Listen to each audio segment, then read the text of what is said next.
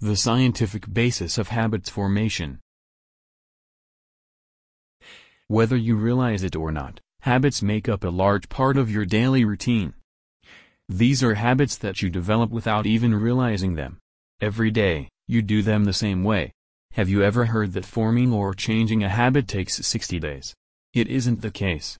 I used to believe that was true, but fresh research and a shift in my mentality convinced me that habits may be simple to build or break. If you grasp the science behind habit development and apply it while trying to change or build a habit, consider all of the habits you've developed without even realizing it. Perhaps you always put your keys in the same pocket when you leave the house.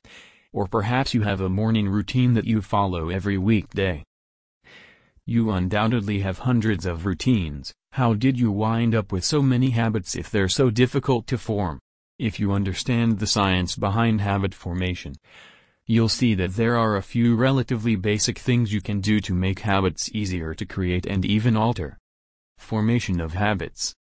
Habits are formed unknowingly for the most part, and they are carried out automatically by the majority of people. Habits enable us to do the hundreds of tasks we need and wish to complete in our lives. It frees up our thinking processes to work on other things because we can carry out a habit without having to think about it. Our brains have devised a brilliant way to make us more efficient. Let's look at the science behind habit formation.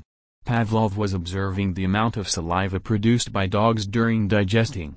He first noted that dogs salivated when they saw food, even before tasting it. Then he observed that if the meal was associated with another event like a bell or the experimenter's footsteps, the dog would eventually start salivating at simply the sound of the bell or footsteps. This is what is referred to as classical conditioning. Let's look at what we currently know about forming or modifying habits, using this original research as a guide. Small, specified activities have a higher chance of becoming habitual. Let's say you decide to start an exercise habit and tell yourself, I'm going to get more exercise from now on. Because it's too broad and imprecise, because it's too huge, this is unlikely to become a habit. Making the action simple improves the chances of it becoming a habit. You want to make it easy to perform the modest, precise action after you've recognized it. In the case of exercise slash walking, if you make it simple, you'll be more likely to stick to the habit. Put your shoes and clothes near the door, for example, so you can see them when you get home. Physically active activities are simpler to train into a habit. That's simple with the walking slash exercise example. You're going to reach out and grab your workout clothing with your arm. If you want to start a habit that isn't extremely physical, for example, a routine where you pause at the start of the workday and decide what the most essential things are for you to do that day, you'll need to come up with a physical activity to undertake.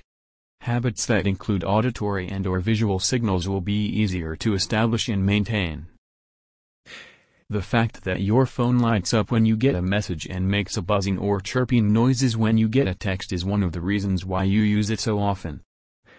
These aural and visual signals pique our interest and raise our chances of developing a conditioned reaction. The most effective approach to replace an established habit is to create a new one. Within seven days, you'll have trained the walk-in door to respond differently. It's worth a shot. Choose whether you want to start a new habit or change an existing one.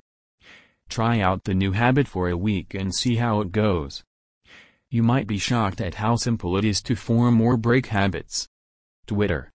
Sign up below and utilize our free habit changing service. Your name. Valid email ID. Contact number, optional. Do you want to change your habit? Yes. Definitely I want. Great. Submit below.